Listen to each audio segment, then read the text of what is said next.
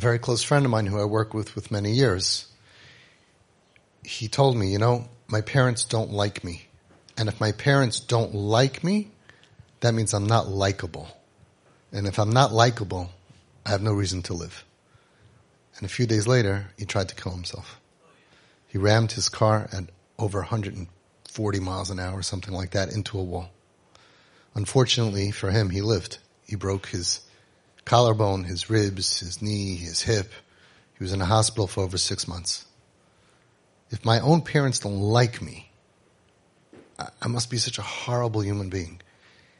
And for all those people who know him, he's such a sweet, wonderful person. By showing your kid, I don't like you, it's, it's, it's a sickness that's inside of them that destroys their self-worth.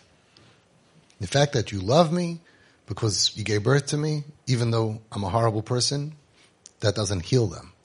I like you and I enjoy spending time with you. I enjoy you. You have good taste. What you're saying is good. Is it what you wanted? No. Is it your look? No.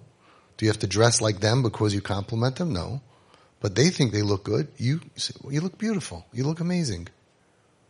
And that's what changes them, what heals them. And when they're healthy, they're going to want to dress like you. By the time they're your age, they're going to look just like you.